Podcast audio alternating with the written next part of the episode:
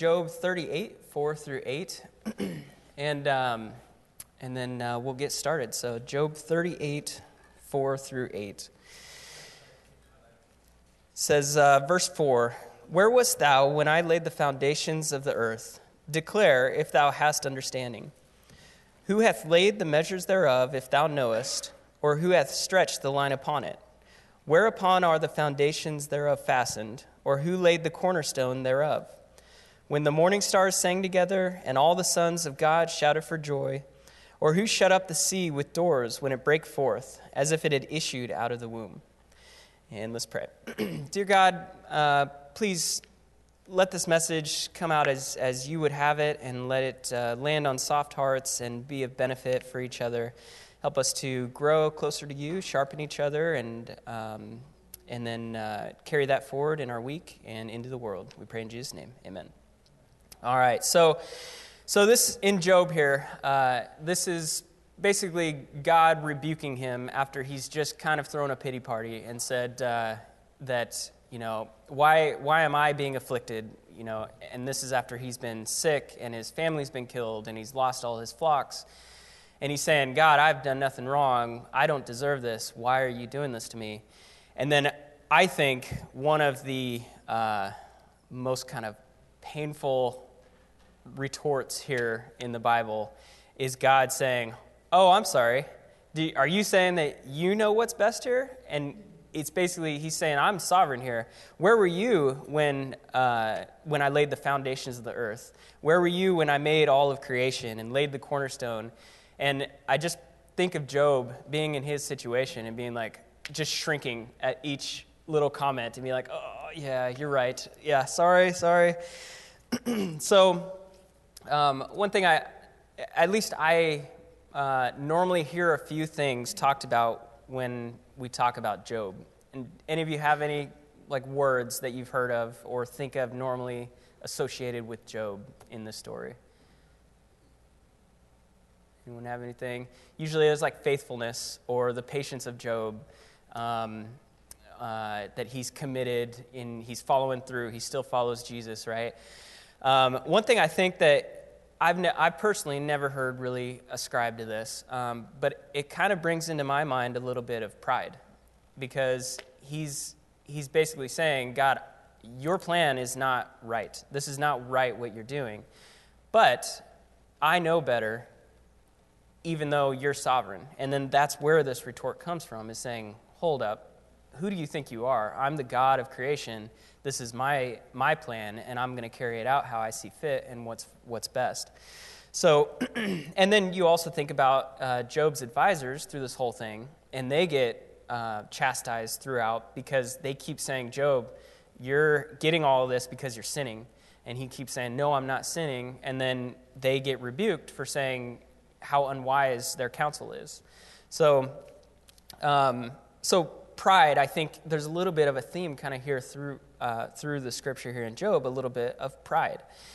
And if you think about what was the original sin, the first sin ever created, it was the devil wanting to be like God and being thrown, cast down with a third of the angels because of pride, right? Because he wanted to elevate himself to that, um, that position. So, kind of the original sin is, is, the, is Satan's pride, and he's, cha- he's um, punished for that. So, um, you know, and I, well, going on here, um, uh, there's a bunch of, we'll have a lot of uh, verses in Proverbs here, um, but Proverbs 6, 16 through 19, it talks about uh, these six things doth the Lord hate, yea, seven are an abomination unto him a proud look. So, the very first thing in this list of things that are an abomination that he hates is pride, a proud look. Then it goes on a lying tongue, and hands that shed innocent blood, a heart that deviseth wicked imaginations, feet that be swift in running to mischief, a false witness that speaketh lies, and he that soweth discord among brethren. So it talks about whenever he gives a list of things he hates, the very first thing that he points out is pride. What I think is interesting um, you know, first off, have, have you ever, you guys ever heard that uh, anger is a secondary emotion? And where that comes from is usually anger, you don't start with anger. Usually anger stems from either a hurt or embarrassment or some other problem that then triggers the anger and, and turns that against whatever the, the thing is. So, anger is a secondary emotion. If you kind of think about that and you go through this list of, of uh, sins in Proverbs 6 16 through 19, they all kind of have a root of pride. And these, so, and I would argue that most sin in general has a root of pride, and that pride is the root sin for a lot of these things. So, uh, proud look, that's direct. It's pride. He states that directly. But then it goes on a lying tongue. How many times would we or anyone lie if it weren't to either harm another individual or to uh, elevate ourselves? And pride is putting ourselves before others and especially before above God, right? So there's no reason to lie that I can think of other than to put someone else down or to cover up or elevate yourself. So, a root of pride. Uh, hands that shed innocent blood. You're placing your decision over those of the innocent. A root of pride. You're saying that you know best what uh, that outcome should be. A heart that deviseth wicked imaginations. Kind of going back to that lying thing, the wicked imaginations is probably for your own benefit and probably at the expense of someone else. Uh, feet that be swift into running to mischief, um, harming others, mischief. A false witness that speaketh lies, same thing. You're, uh, you're putting down someone else. Uh, and he that soweth discord among brethren, kind of same thing, elevating yourself at the expense of others, putting others down. Um, and, and, you know, all of these have that root of pride. So, where does pride come from? Uh, luckily, Scripture talks directly at it in, uh, or directly to it in Mark 7 21 through 23.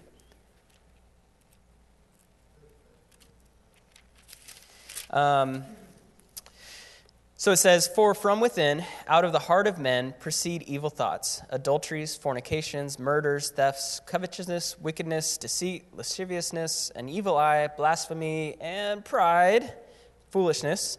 All these things, all these evil things come from within and defile the man. So, one thing that strikes me here is again, we have a list of things that God hates um, and sins. What strikes me is that we have a different view of sin a lot of times than God does, right? Sin is sin, and relative to perfection, all sin is great. But in our mind, because we're not perfect, perfect we tend to uh, kind of hierarchy different sins. But when you look at this, uh, for from within, out of the heart of men, proceed evil thoughts, uh, and then goes on to the list.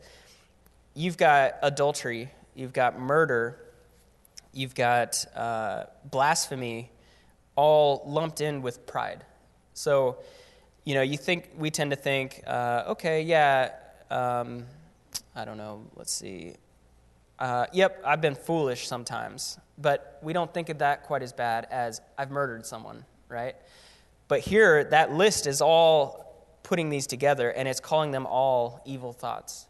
And what really hurts is it's saying that comes from our own hearts, right? So, um, if you go on to Jeremiah 17 9, this, this verse uh, kind of always sticks with me. I feel like it always is kind of repeating and just it's just something I've, I thought I think about a lot.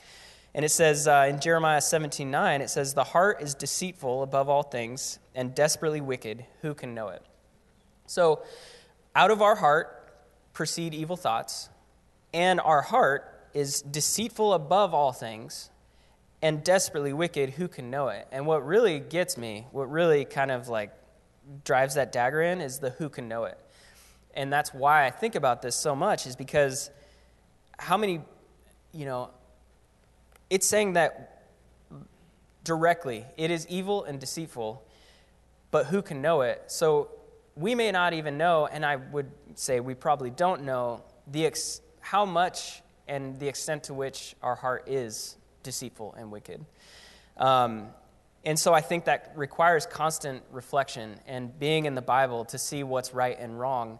and, uh, and then guarding your heart, just like uh, the Bible says, will keep that heart with all diligence, for out of it are the issues of life. Um, but who can know how desperately wicked our heart is? We've got to guard our heart to keep those wicked things out and keep our perspective and our mindset correct. Um, now, through studying pride throughout different passages in the Bible, um, there's a couple things, I think two things we can kind of get from studying this out throughout. Uh, one is in Proverbs 16:8, um, it says, or sorry, 16:18 says, "Pride goeth before destruction, and a haughty spirit before a fall." So we can gain warnings through studying pride and through uh, reading through the scriptures here. So pride goeth before destruction. If we are diligent in guarding our heart and assessing our own state and in the Word and uh, applying that throughout our lives, then, and we recognize potential pride in our lives, that can serve as a warning to prevent the destruction that it says is to come. So, pride goeth before destruction. It's a warning. When you see it, you need to eliminate that uh, from your life. And a haughty spirit before the fall, kind of the same thing there. Uh, then we go to Jeremiah 49 16. And uh, there it says, Thy terribleness, thy terribleness hath deceived thee, and the pride of thine heart. So the terribleness and the pride of your heart. Oh, that thou dwellest in the clefts of the rock, that holdest the height of the hill, that uh, though thou shouldest make thy nest as a high eagle, I will bring thee down from thence, saith the Lord. So here it's uh, lumping in pride of your heart with terribleness and deception. So, again, your own heart is deceiving you, and you have to watch that. Um, but then he goes on and he says, basically, he's saying, if you hide in the clefts of a rock on a height of a hill, that you make your nest as high as an eagle, I'll bring you down from there. Uh, he's saying, it doesn't matter what you do. I am the sovereign God, and my will will be done. And I don't care how safe you think you are, you're not safe from my plan and my will.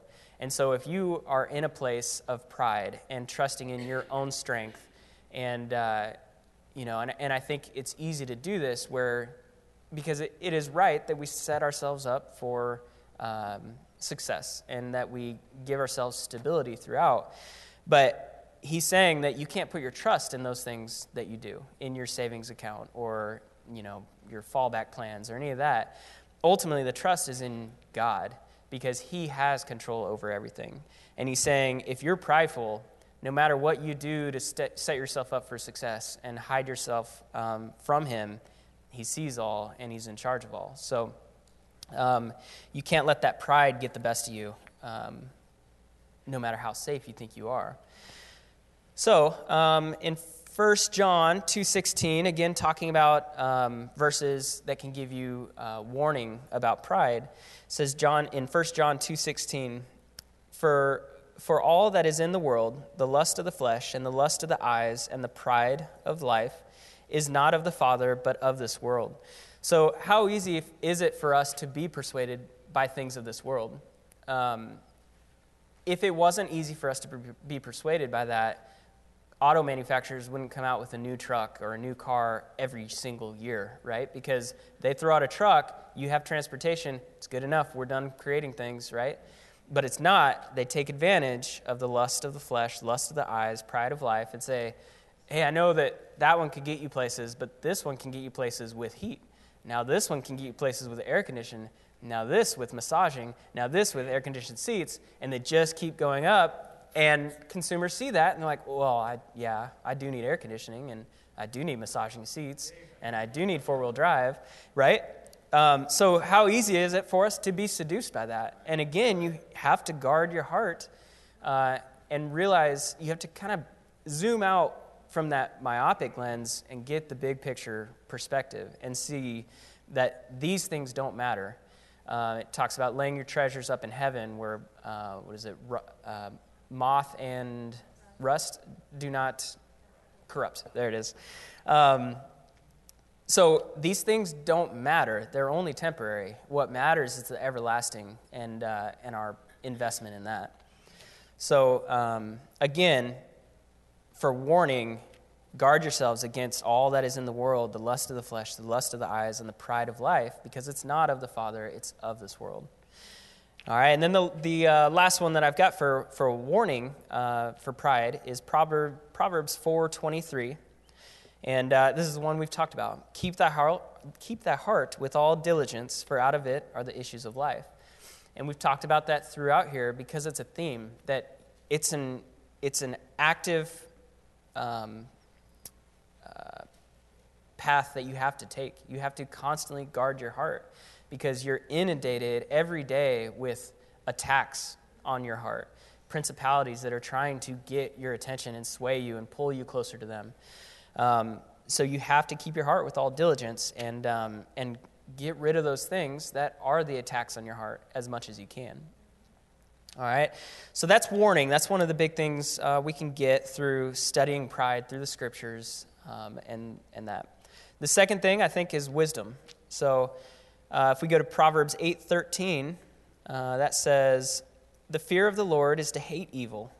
And then, well, we'll go into that. A fear of the Lord is to hate evil. Pride and arrogancy and the evil way and the froward mouth do I hate. Uh, what else is the fear of the Lord? You guys remember that? Beginning of wisdom, right? So, so we've got fear of the Lord is the beginning of wisdom, and here it says the fear of the Lord is to hate evil. So it is wise to hate evil, correct? So, uh, and then another thing, you know, pastor likes to bring up punctuation a lot. Uh, the fear of the Lord is to hate evil, colon, and it's so it's saying to hate evil, and here are the things that are evil. Once again, the first thing kicking off the list is pride. So we got pride, arrogancy, which are slight, kind of synonymous, uh, and the evil way and the froward mouth. Do I hate? He hates these things. So it's wise to hate evil. These things are evil, and God hates these things, right? So, um, so again, it's giving you wisdom that you need to uh, assess where these things are uh, and where pride might be in your life. And you can't just know it that, oh, pride is bad. You have to hate pride, and you have to actively work to get it out of your life and pull out that root, um, which is not always hard to see or to uh, eliminate. Um, and again, pride is many times, and maybe all, maybe it takes a little more uh, looking into, but pride is the root of so many of the sins that we have. Because ultimately, God has said that this is a sin, and we are, de- we are making the decision to commit that, even though we know that that might be wrong. And how would that not have a root of pride? That's a prideful pursuit, the pursuit of what you want, not what God wants.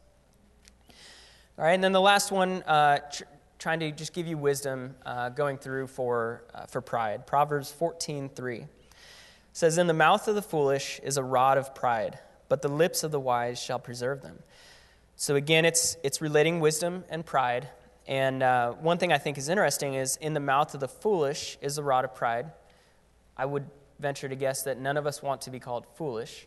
Um, but the rod of pride, I think, kind of has two different um, applications. One is in the mouth of the foolish is a rod of pride. Um, spare the rod, hate the child. It's chastisement, right? So the rod of pride, you're saying prideful things, you would be using that against someone else. So out of your mouth is a chastisement through pride of other people, right? So that's kind of one application that it can have. The other is uh, how many times have we said something that we immediately want to, to put our foot in our mouth, right? And you're like, uh, that was either not the right way to say it or just not the right thing to say. Um, and so it can be a chastisement of yourself as you immediately realize, ah, I, should not, I shouldn't have said that. And now, because I spoke in foolishness and pride, now it's chastising myself. I'm bringing chastisement on myself. And then, but the lips of the wise shall preserve them. So, um, you know, speaking in wisdom preserves life. And um, so, those are kind of the two big things that I think we can get from studying pride throughout Scripture is a warning for things to avoid, how to get it out of your life, uh, and then wisdom, how to uh, speak wisely throughout um, throughout your days. So, Um, but that's the big things. Remember, keep your heart with all diligence. Uh, and it's a consistent pursuit that is every day, no matter what. Because if you don't guard it, uh, think about, I, I think a lot, of, well, I think about the um, movie stars and celebrities who uh, maybe they're child actors or just, just any of them. How many of them do you see where their lives are just tumbling out of control through divorce and drugs and alcohol and but they have everything. They have the lust of the world, the lust of the eyes, uh, but they're tumbling out of control because they've they're ruled by pride. And so, what does pride come before? Destruction, right? So, uh, we have consistent examples of this playing out in people's lives uh, all throughout media and everything. Um, but if you're walking in wisdom and guarding your heart, now you, you, can, uh, you can walk in a way that's honoring to Him and that will be blessed by Him. So, um, so I'm sure there's a lot more we could go into, but that's kind of the big things I had um, for pride. And uh, unfortunately, you guys are going to have to talk to other people for a little bit longer today. So. Um, all right. Well, that's it. Uh, we'll go to end in prayer and, uh, and, then we'll mingle. All right. Dear God, uh, thank you for letting us gather today. And uh, I pray that there was uh, some, some wisdom gained here and uh, some, some benefit to, to everyone. I pray that we are constantly guarding our heart and looking to walk in your ways and walk closer or grow closer to you every day and to honor you in all we say, do, and think. We pray in Jesus' name. Amen.